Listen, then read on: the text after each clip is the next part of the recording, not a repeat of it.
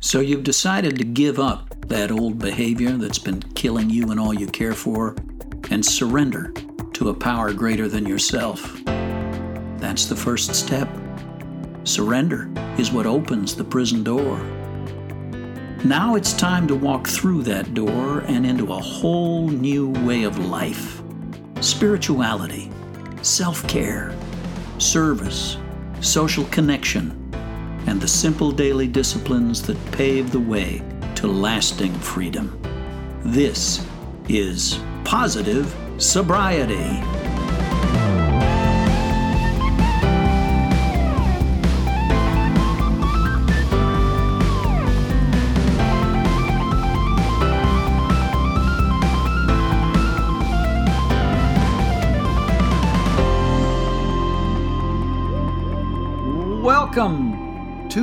Brand new episode of the Positive Sobriety Podcast.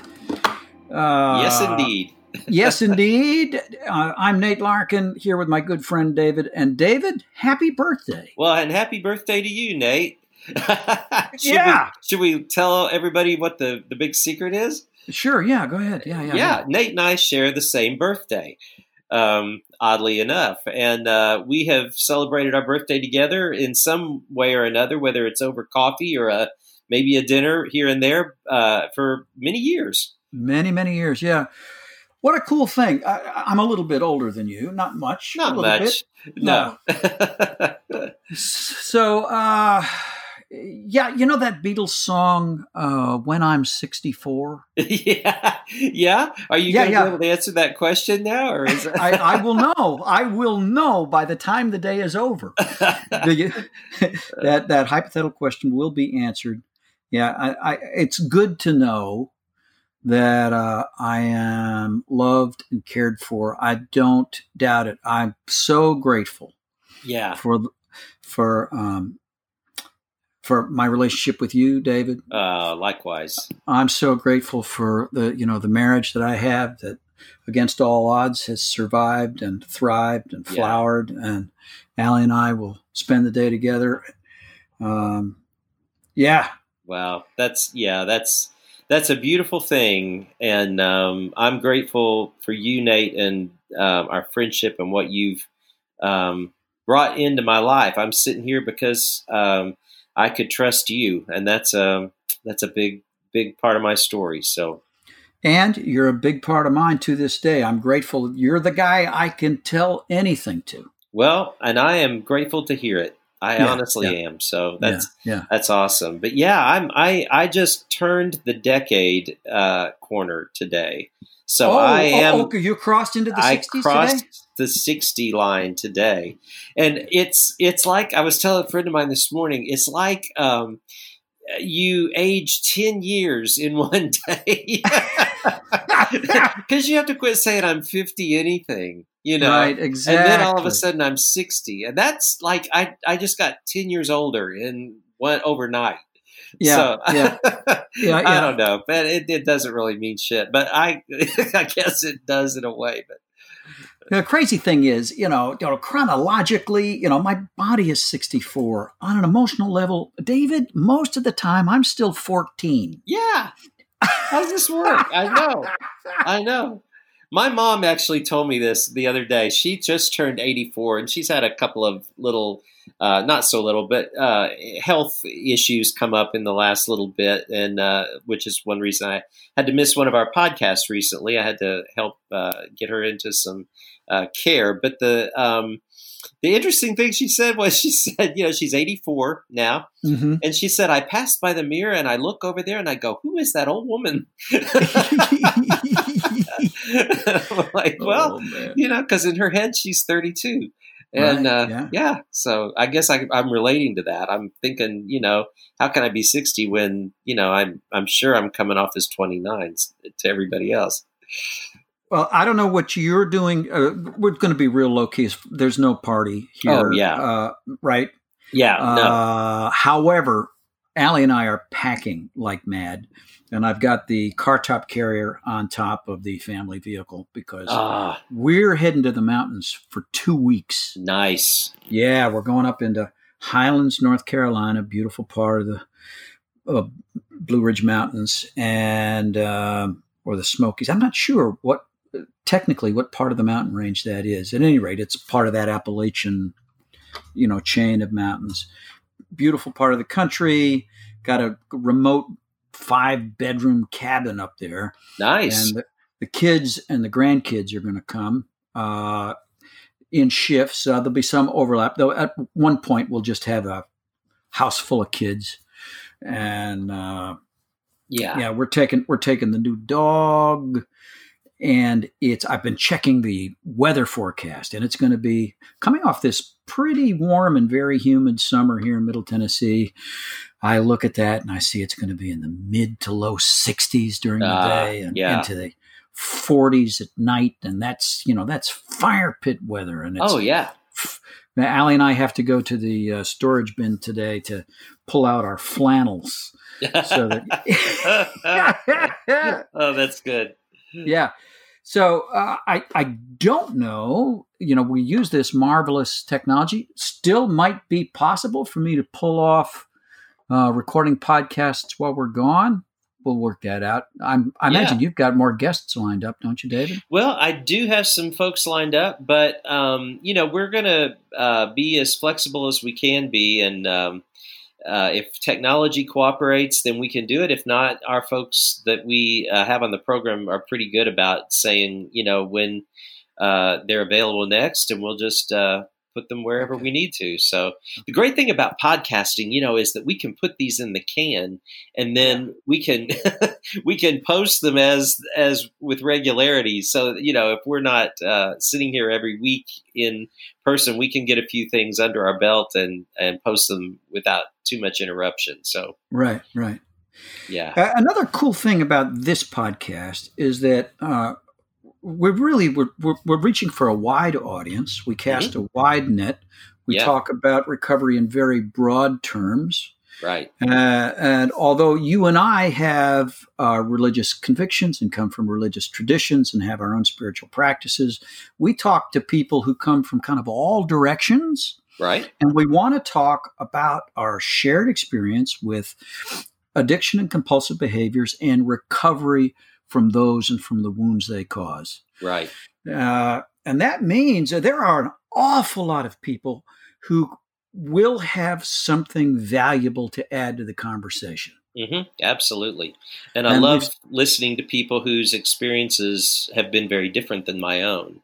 Yeah, yeah. And uh, yeah, or whose struggles are different from mine. So it isn't, you know, uh, I've got, uh, I'm also on the uh, the Pirate Monk podcast where we really focus very heavily on sex addiction because that's my story. We talk about that a lot. Uh, here we tend to talk a lot about alcoholism and sex addiction because your story and mine kind of both Mhm. get brought into it. But there are many other ways uh, that we human beings can get trapped in downward spirals of compulsive behavior. Oh, by the way, we've got to get somebody on here soon to talk about technology addiction. yeah.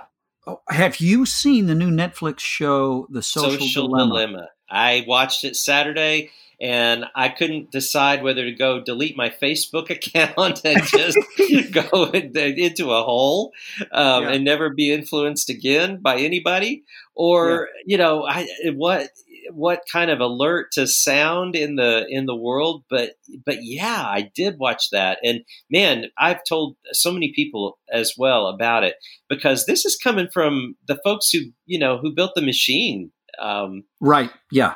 just how how um, how intentionally uh, they are vying for our attention, and yeah, Maybe one guy to get on, if we can possibly get him, is a fellow named Judson Brewer. He's got a great book out called The Craving Mind. Mm, uh, and a whole section of it is devoted to uh, technology and technology addiction. yeah, Uh, yeah. All right. We you got us another great guest. Uh, let's not uh, spill the beans too soon because Yeah. she has her own story to tell. It's very engaging. You're going to love this. Hang on. We'll be back in a moment on the Positive Sobriety Podcast.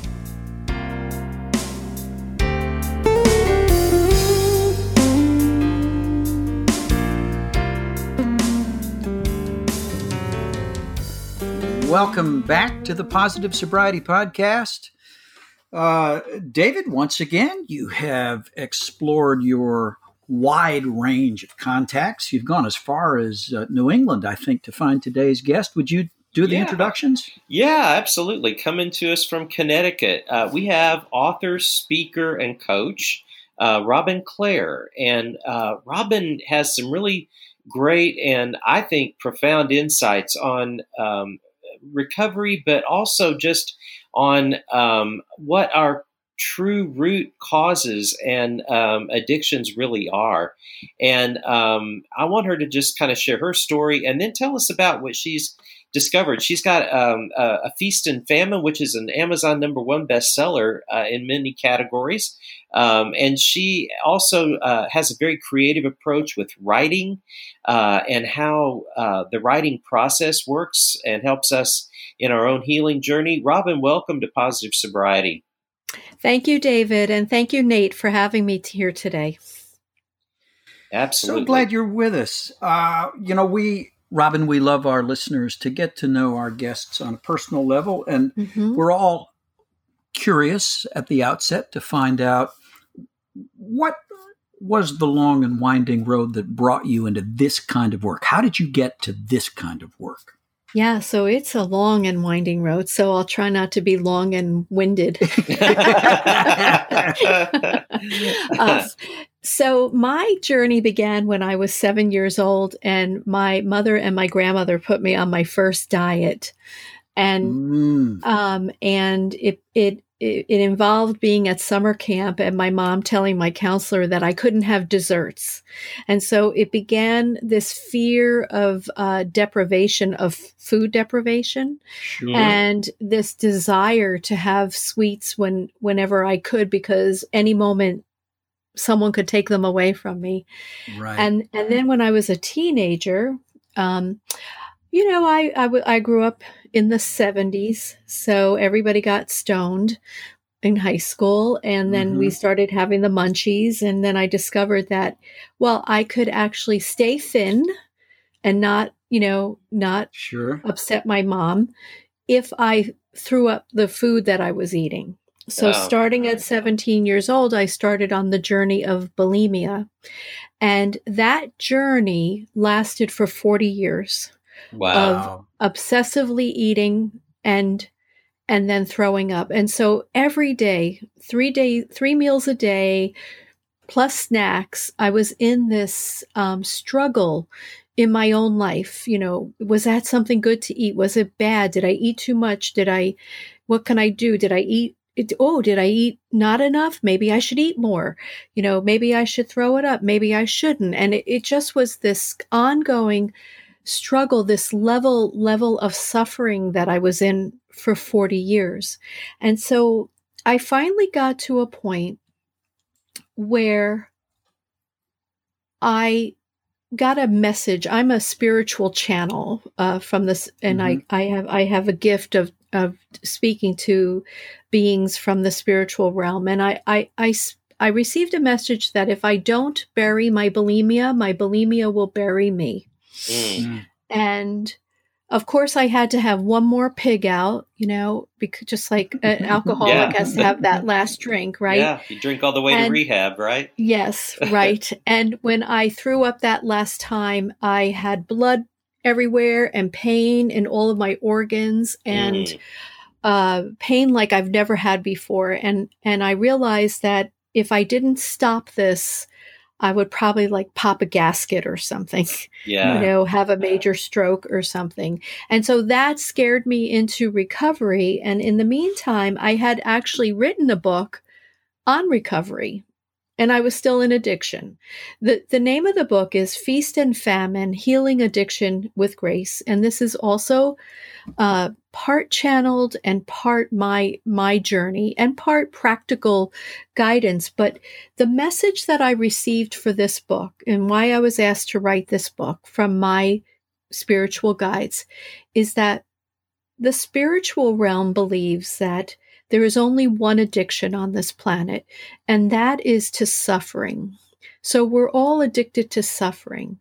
And then what happens is we have to figure out what why are we suffering what childhood teenage adult trauma created the suffering in our lives and if we're ready to look at the suffering then we can come truly come into recovery so once you what so if we're first addicted to suffering then we choose our vice or substance to to um to basically wallow in our suffering. And then all of a sudden all of a sudden we when we're ready to come into to uh, what i call surrender that moment when we're just done. You know there's a difference between wishing you were done and being done right? right. I know both of you men know that. Yeah. That is what the spiritual realm calls surrender, is when you're done, done, done, done, mm-hmm. right? And um, and it's funny. I said done, done, done, and the and the clock on the on the recording said five, five, five, which in the spiritual realm is the number for transformation. Oh wow! so I thought that was kind of interesting that my eye glanced at that. Um, mm-hmm. And so then you're you're in surrender, and then what happens in surrender? You can begin to receive the grace from heaven from your neighbor from your friends from your from your uh, from your aa group wherever you are where resources start coming to you in the form of grace or grace comes to you as resources to help you to become securely embedded in your recovery. And um, and then from there, to, in order to have long term recovery, you have to come into what I call congruence. And that is when you are living your best life, really aware and and really taking care of mind, body, spirit, and emotion. So you're looking at all the different aspects of your life and managing them in a cohesive manner. And from the spiritual realm, I know this flies in the face of a lot of programs, but from the spiritual realm, they said that when we can live in our cohesive uh, way, then we can actually come into remission from addiction because everything is working so well in our lives that we wouldn't even think to go back mm. because we're managing all the different components of our lives in a in a healthy way. Mm-hmm. So that's that's uh, that's a little bit about my journey and and the book. Yeah. Well, well, I, I have a couple of questions. Yes. If you don't mind me jumping in there, David. Yeah, go for it uh, first of all, how much of your uh, years of active addiction was your struggle secret? Oh was gosh, that- yes, I mm-hmm. would say. Uh, first of all, I think it was secret for at least 20, 25 years, uh, 20 years, maybe before I had the nerve to tell my husband. Mm-hmm. And he, he, um, he just couldn't believe it. You know, he's living in the same house with me, but bulimia is very sneaky mm. and you're in the bathroom, right? And there's fans and yeah. you can you can, you know, you can be very pri it's probably the one room in the house that we do have privacy, right? Right. Uh, if we're lucky, if we don't have small kids and a dog. Um, right. But so yes, I told him and then I actually had to tell my mom because she I, I believe that we um, we choose our parents on the soul level before we're born. And so we choose our parents who will help us to to understand what our soul came here to learn in this lifetime. And I must have signed my mom up to have a Tony award winning performance in regards to my food addiction because she just played the part so well and I had to have a conversation with her to say the play is closed. Um, mm-hmm. And could we move on to discussing other things other than what my body looks like and what am I eating?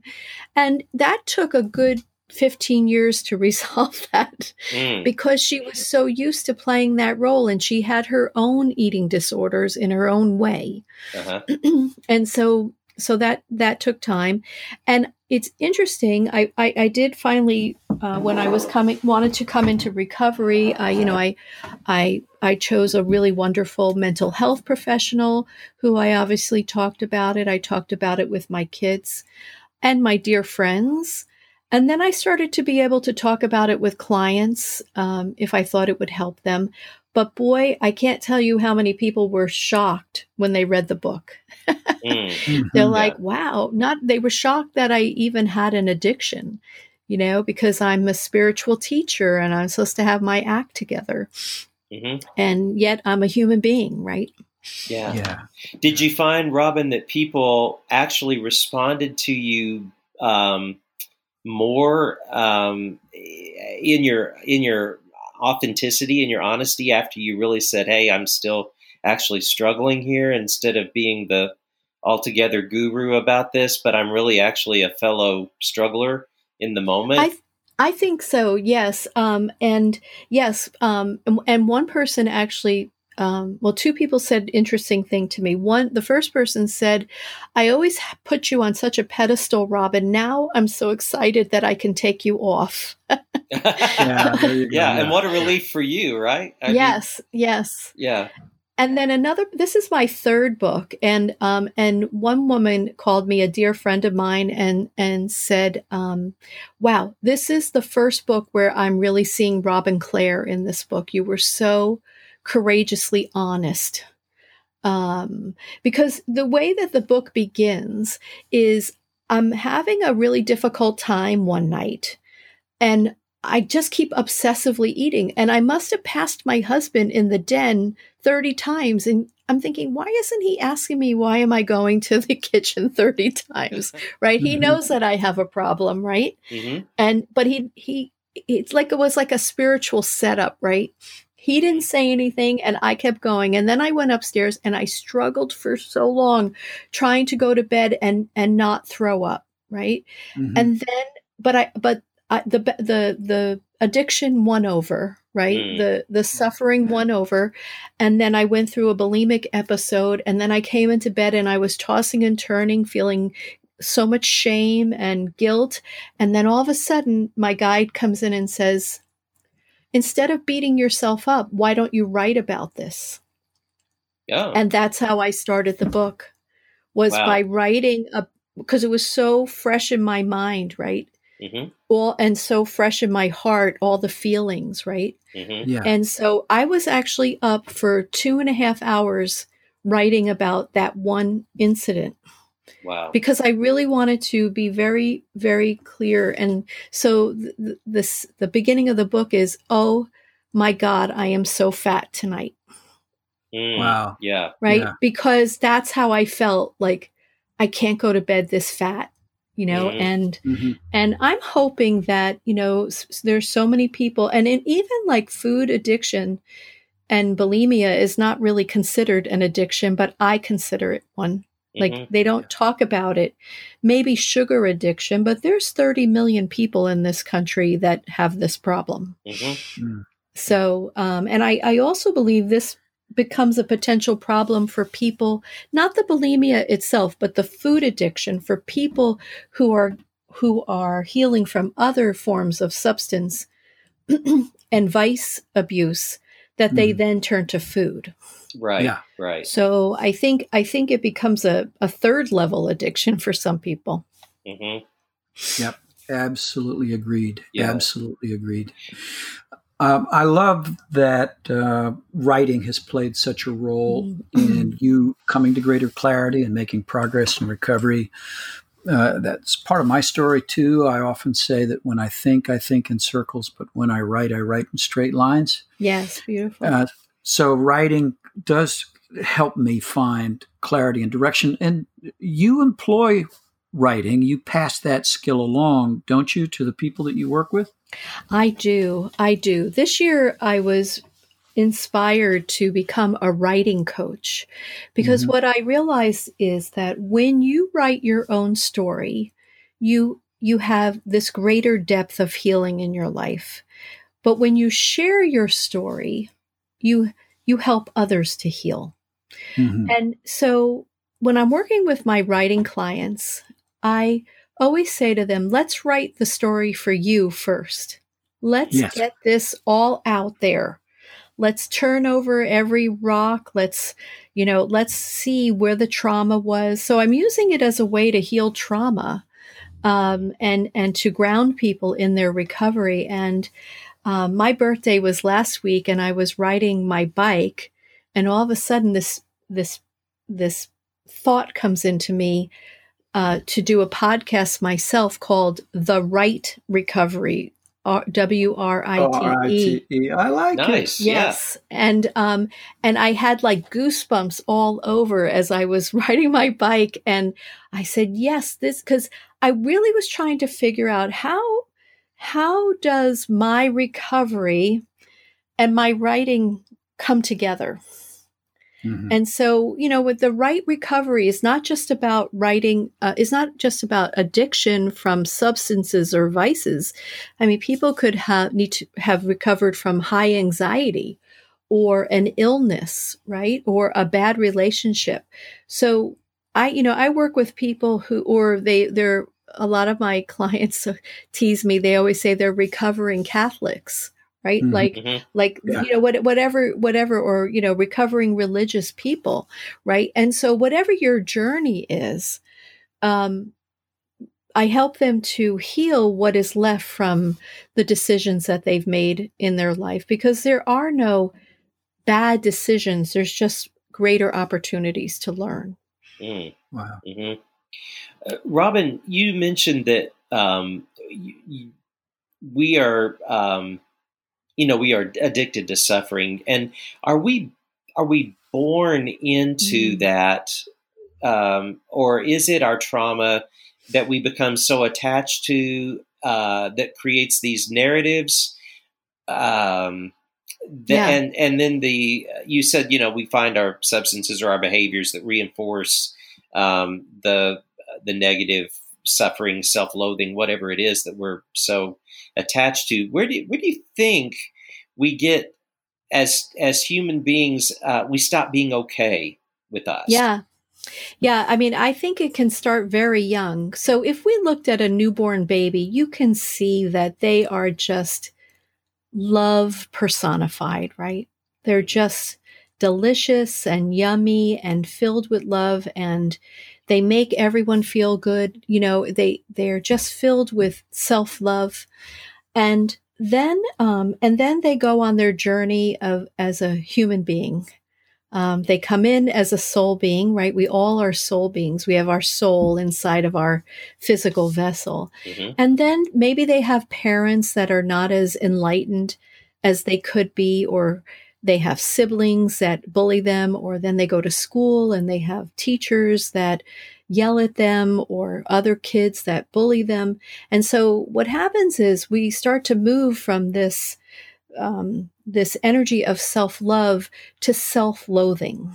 Mm-hmm. And as I'm saying, it can start as early as ch- early childhood, dependent upon how healthy our parents are and and and what they tolerate from siblings. Mm-hmm. And so then we move into this self-loathing.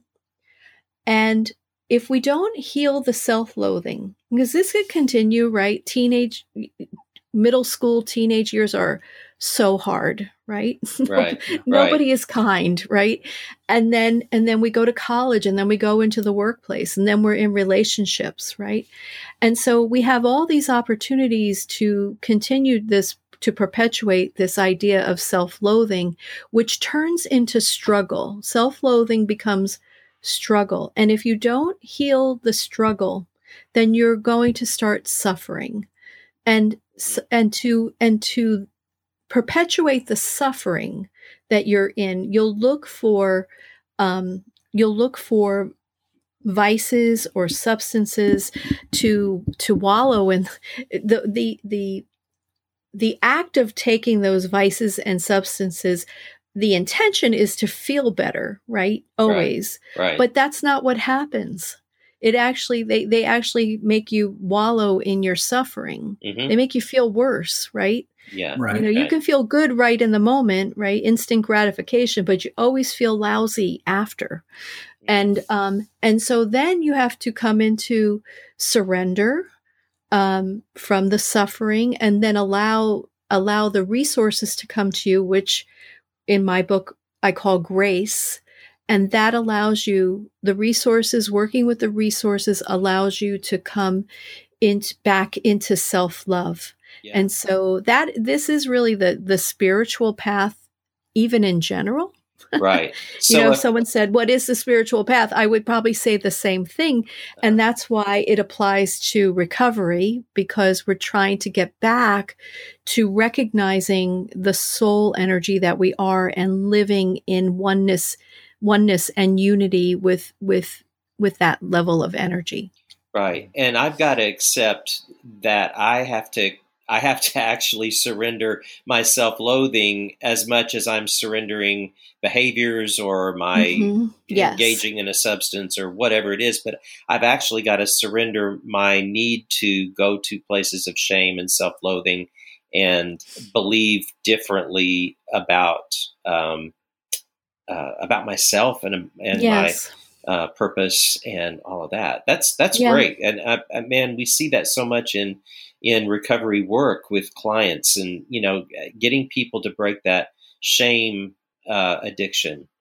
Um, it, and it is. And typically too um, you know surrender and recovery is a very present moment experience. Mm-hmm. right? Because it's the only moment we have. It's the only moment where you can make a positive or a not so positive decision for your life. Mm-hmm when you're in shame and guilt, you're in regret of the past mm-hmm. or fear of the future, mm-hmm. right? You are not grounded in the present moment. So, this present moment living is also very, very important. And in the present moment, you can clearly come into acceptance of, you know, the life that you had. Um, maybe the life that you're still in, and ex- and acceptance and and also from that acceptance um, accept accountability for your actions mm-hmm. um, and forgive yourself and forgive others but all of that all of that re- really juicy and wonderful recovery work takes place in the present moment yeah. not in regret of the past or fear of the future so recovery is so important and that's the idea of moving from suffering to surrender. In surrender, you're in the present moment. Yeah. I've got a quick question, uh, Nate, and I'm going to let you ask a question, but I've got one more quick question here about writing. I want to know because mm-hmm. I get people, I encourage them to journal. My clients, I always yes. encourage them to journal. But what I find is, and I don't encourage them to bring it in and read it and pour over it with me, I just want them to begin to write the truth. But we all start out journaling, writing for publication. we we write the thing that we wish we were experiencing, or we write the thing that we want it. We we decorate it and we minimize the pain, or we minimize the the um, mm-hmm. the stuff that's underneath it because we either feel disloyal to people or we feel whatever. How do you create safe spaces for people to believe that if they write this on paper, that they won't actually like self uh, destruct or something? yeah, that's the word I was thinking of when you said self, like they won't implode, right? Right, right. Um, yeah. And that's why I say to my writing clients, write it for you, mm-hmm. right? With never the intention that anyone else will read it. Right. This is for your eyes only. And that takes away the fear of other people reading it and so, you know, when you're thinking of other people reading it, you're like, oh, I better make this so that it doesn't make my mother look bad. You know, that mm-hmm. took a lot of revisions for me to. Well, what was interesting, guys, is that when I first wrote it about my mom, I was in addiction and I was writing it from a very hurt place. Before the book was published, I was actually able to get to a place in the part that I wrote about my mom from writing it from recovery, which was such a different place. Like I realized that this was the relationship that we had. This was the interactions that maybe were not acceptable, but I, I didn't stop being in her life and she never stopped being in my mind. So at some level it was acceptable.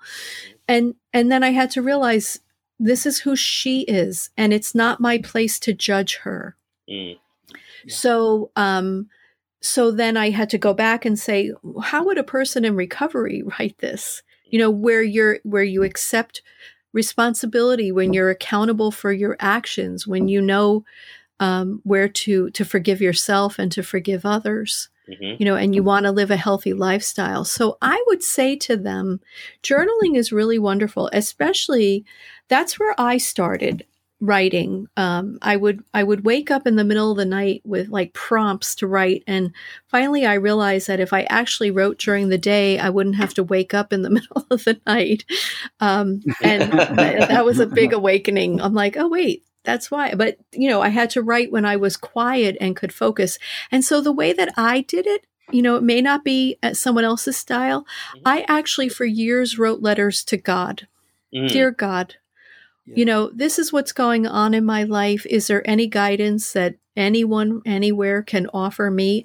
And then I would just close my eyes and I would just write start writing more I, I, I wrote in a journal i didn't type it mm-hmm. and i just started writing answers for my life and so that began this journey that I was on on being able to listen for messages. Yeah, uh, yeah. And so I'd ask questions and then and then I'd listen in my heart for what the answer was. So I would say to your audience, listen in your heart, close your eyes, drop down from your mind, from your brain into your heart and write the answers from there. Mm. And those are the true answers and those are the ones that are without um, shame and guilt. Mm, it's yeah. in our mind, in our in our mind, where the shame and the guilt lives. Yeah, yeah, yeah. You know uh, what you're describing in the surrendered life. So much of what you're saying, you you you, you use some language and some phraseology that's uh, not terribly familiar to me, but it resonates mm-hmm. uh, with a lot of my own experience. And uh, you talk about that that, that life of surrender, and you, I think you use the word cohesive or coherent. Mm-hmm. Uh, and what I'm hearing is, um, and you're talking about living in the present moment. This is, a, a, I'm hearing a lot about living mindfully. Yes, beautiful. Right, wide mm-hmm. awake and mindfully. Uh, rather than I, do, I know during my years of active addiction, I spent most of my time in a dissociated state. Mm-hmm.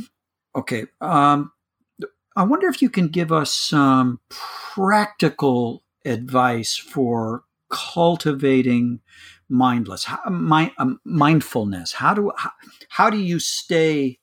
Uh, what what are the techniques that you employ mm-hmm. to to kind of corral the wandering mind, uh, keep keep keep keep keep the addict from uh, in, invading your day, uh, and yeah, how do you cultivate mindfulness throughout the day?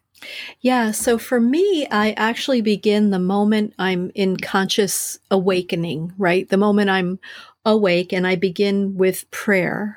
Mm-hmm. Um, to to ground myself, but my prayer is mostly gratitude, a gratitude for actually being here today. Mm. Nice. You know, and and to and and then to grateful for having the opportunity to serve. Mm. Um, and I find being being of service mm-hmm. is such a fulfilling way of living. And I always ask, how may I serve today? Please bring all the people in my path that I could share guidance to that will that will change change their perspective and hopefully change their lives. And then even for me, I've had to learn mindful eating. That's been a very ah. important thing um, because I'm trying to, um, uh, you know, be healthy, but I'm also not trying to live a life of deprivation because uh, that's that's I don't know where that life of deprivation will take me, but I'm not willing to try. mm-hmm. Yeah. So right. so even if I have ice cream, like I'll have like two big tablespoons of ice cream, but I'll close my eyes and I'll just eat it mindfully so that I could appreciate, you know, all the texture and the flavor and mm-hmm. everything. I would mm-hmm. highly recommend that people go outside every day and take a walk and to feel their feet on the earth um, and become mindful of our connection to the earth um, because I think we get caught up in our heads. Um, all day long. And when you go for a walk, you're grounding your energy into your physical body. And that's where you that's where we should be living is in our body and not in our heads because that brings us closer to our heart center.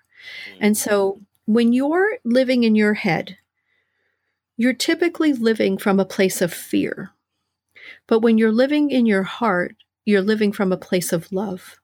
And so you want to stay you want to stay in your heart. You want to make you want to when you're making a decision for your life, you want it to be a combination of logic from the mind but but a knowing from the heart that it's the right decision for you. Mm. So you learn to trust your intuition.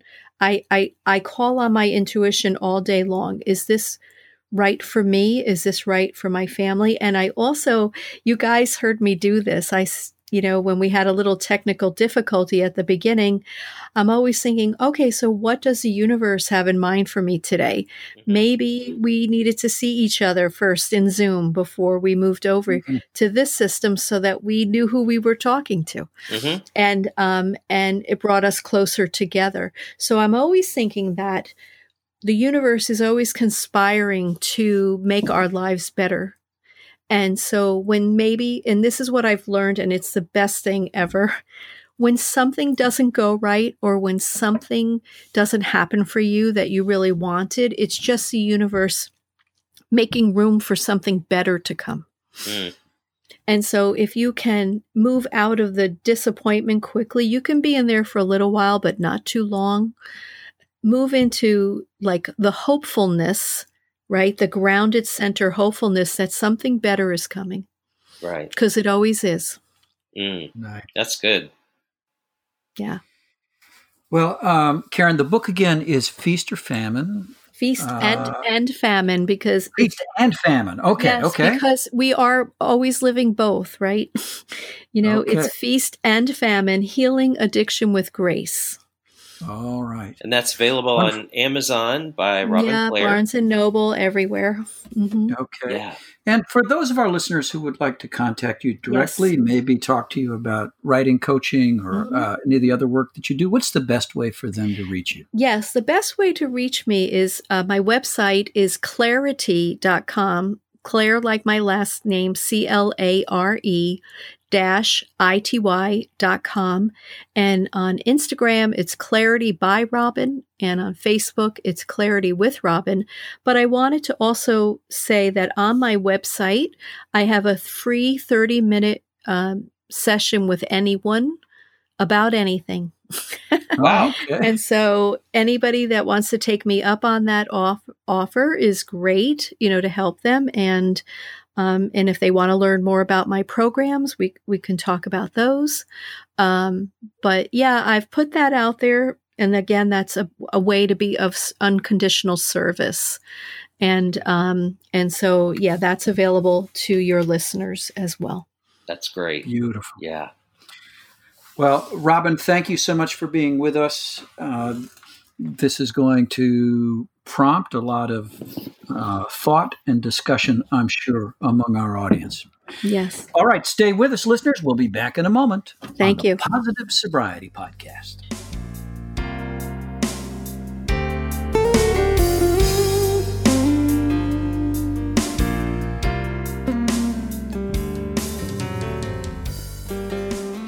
Welcome back to the Positive Sobriety Podcast. And Nate, I appreciated um, a great deal of things that uh, Robin brought to us today, especially about the um, the concept of really being the primary addiction being suffering, um, and that we're uh, uh addicted in for all intents and purposes here uh, for to our self-loathing and that to be healthy we would really need to surrender that old narrative and write a new narrative. Yeah, yeah, yeah. You know, the first hint I got of the truth of that insight was a book by, uh, it's now, uh, I think it came out in the 70s, Theodore Rubin's book, uh, Compassion and Self Hate. Mm. Uh, you know, I've never been tempted to binge and purge uh, certainly have had some struggles with food that I've started to recognize. Mm-hmm. I do see it as a second order, third order addiction. Mm-hmm. Uh, you know, it's a it's a medicator when no others are available. You know, you mm-hmm. can always go to the grocery store. Mm-hmm. Uh, but when she describes kind of the agony, the private agony of this secret behavior that uh, you know is only going to make you miserable. And yet you're compelled to do it and powerless to stop. It, it makes some sense, as, as strange and jarring as it sounds, that we could ever in a million years be addicted to suffering. When you look at the fact that we compulsively repeat a behavior that, at least rationally, we know is going to make us miserable. Mm-hmm. Uh, yeah, that's pretty irrational. Yeah. And I think she's got a point. Yeah. Well, yeah. and it's interesting because one of the things we're taught now to ask uh, when we um, embark on helping somebody with a substance use disorder is if they have any histories of eating disorders. Because, oh, wow. yeah, because what we find is that when people will begin to um, relinquish their substance abuse behaviors, the old eating behaviors start to rear their heads. Oh, wow. So it's really not uncommon for uh, someone that's struggled with bulimia in the past, for instance, uh, when they uh, embark on sobriety, that bulimia is starts to, for whatever number of reasons, starts to rear yeah. its head as that other way of, well, remember you, you know, you can still exert control over here over how you eat and what right, you do right. and what you behave, you know, and and that um, it's like that trauma finds another place to pull from, um, and so we kind of have to be aware of that, and and, um, and it's as common in men, um, almost as common in men, I should say, and as is as we used to believe it was primarily women, and yeah. we're and we're realizing that, and young adolescent males are very prone um, to uh, bulimia now and eating disorders. So anyway, but but we always ask about it because it when we give up one behavior, that other behavior is always uh, there and and may likely um, manifest itself. Yeah, yeah, you know, and looping back to our earlier talk about technology addiction, this uh, the selfie phenomenon and this oh, obsession, the obsession now with body image. Mm-hmm uh, and the way I really want to be able, I can, you know, by using filters, I can make myself look better on screen. The question is, yeah. is it now going to be possible for me to look different in real life? And what what can I do? Yeah, it's all yeah. a crazy deal. Yeah. Well, uh, before we go, remind us about our sponsor, will you, David? I, I, I did will. my best to kind of do it last week, and kind well, of, and yeah. yes, you did, and and I appreciated that. I um, I wish I had uh, been able to be there to plug uh, Try Better Help for us. But okay. uh, yeah, it's trybetterhelp.com slash positive sobriety. And the slash positive sobriety is important to us because that helps us know uh, if the things we're putting out there are helpful to you all. So um, Try Better Help is a 24 hour counseling um, opportunity. It's not a crisis hotline, but it is an opportunity for you to find your own personal therapist and um, to begin to engage from your own home with someone on a regular basis. Um, and it's a worldwide network. We have about 500,000 people taking advantage of that opportunity right now at trybetterhelp.com. And if you visit trybetterhelp.com slash positive sobriety, uh, you will get a 10% off on your first month of counseling services. And uh, you have the option to use the same person again. If, if, that it doesn't turn out to be a good fit, you have the option to um, find another person that might be a better fit for you. And they can help you with everything that's um, in in your in your world that's keeping you stuck from anxiety and depression to unwanted behaviors and relationships so uh, again try betterhelp.com slash positive sobriety all right. And as always, we love to hear from you. We love to get your suggestions and your feedback. And you can reach us at positivesobriety at gmail.com. That's right. Well, that does it for this week. Until next time, I'm a little bit older. I'm a little, eh, maybe a little bit wiser. I'm Nate. And I'm uh, just a more wrinkled version of David. and for better or worse, we are your pals on the Positive Sobriety Podcast. The Positive Sobriety Podcast is recorded at Crossroads for the Nations in Brentwood, Tennessee. Live producer Rex Schnelly, music by Rex Schnelly, theme music by Matt Ulrich, uh, hair and makeup by Lyle Lovett, uh, wardrobe by Kathy Gifford.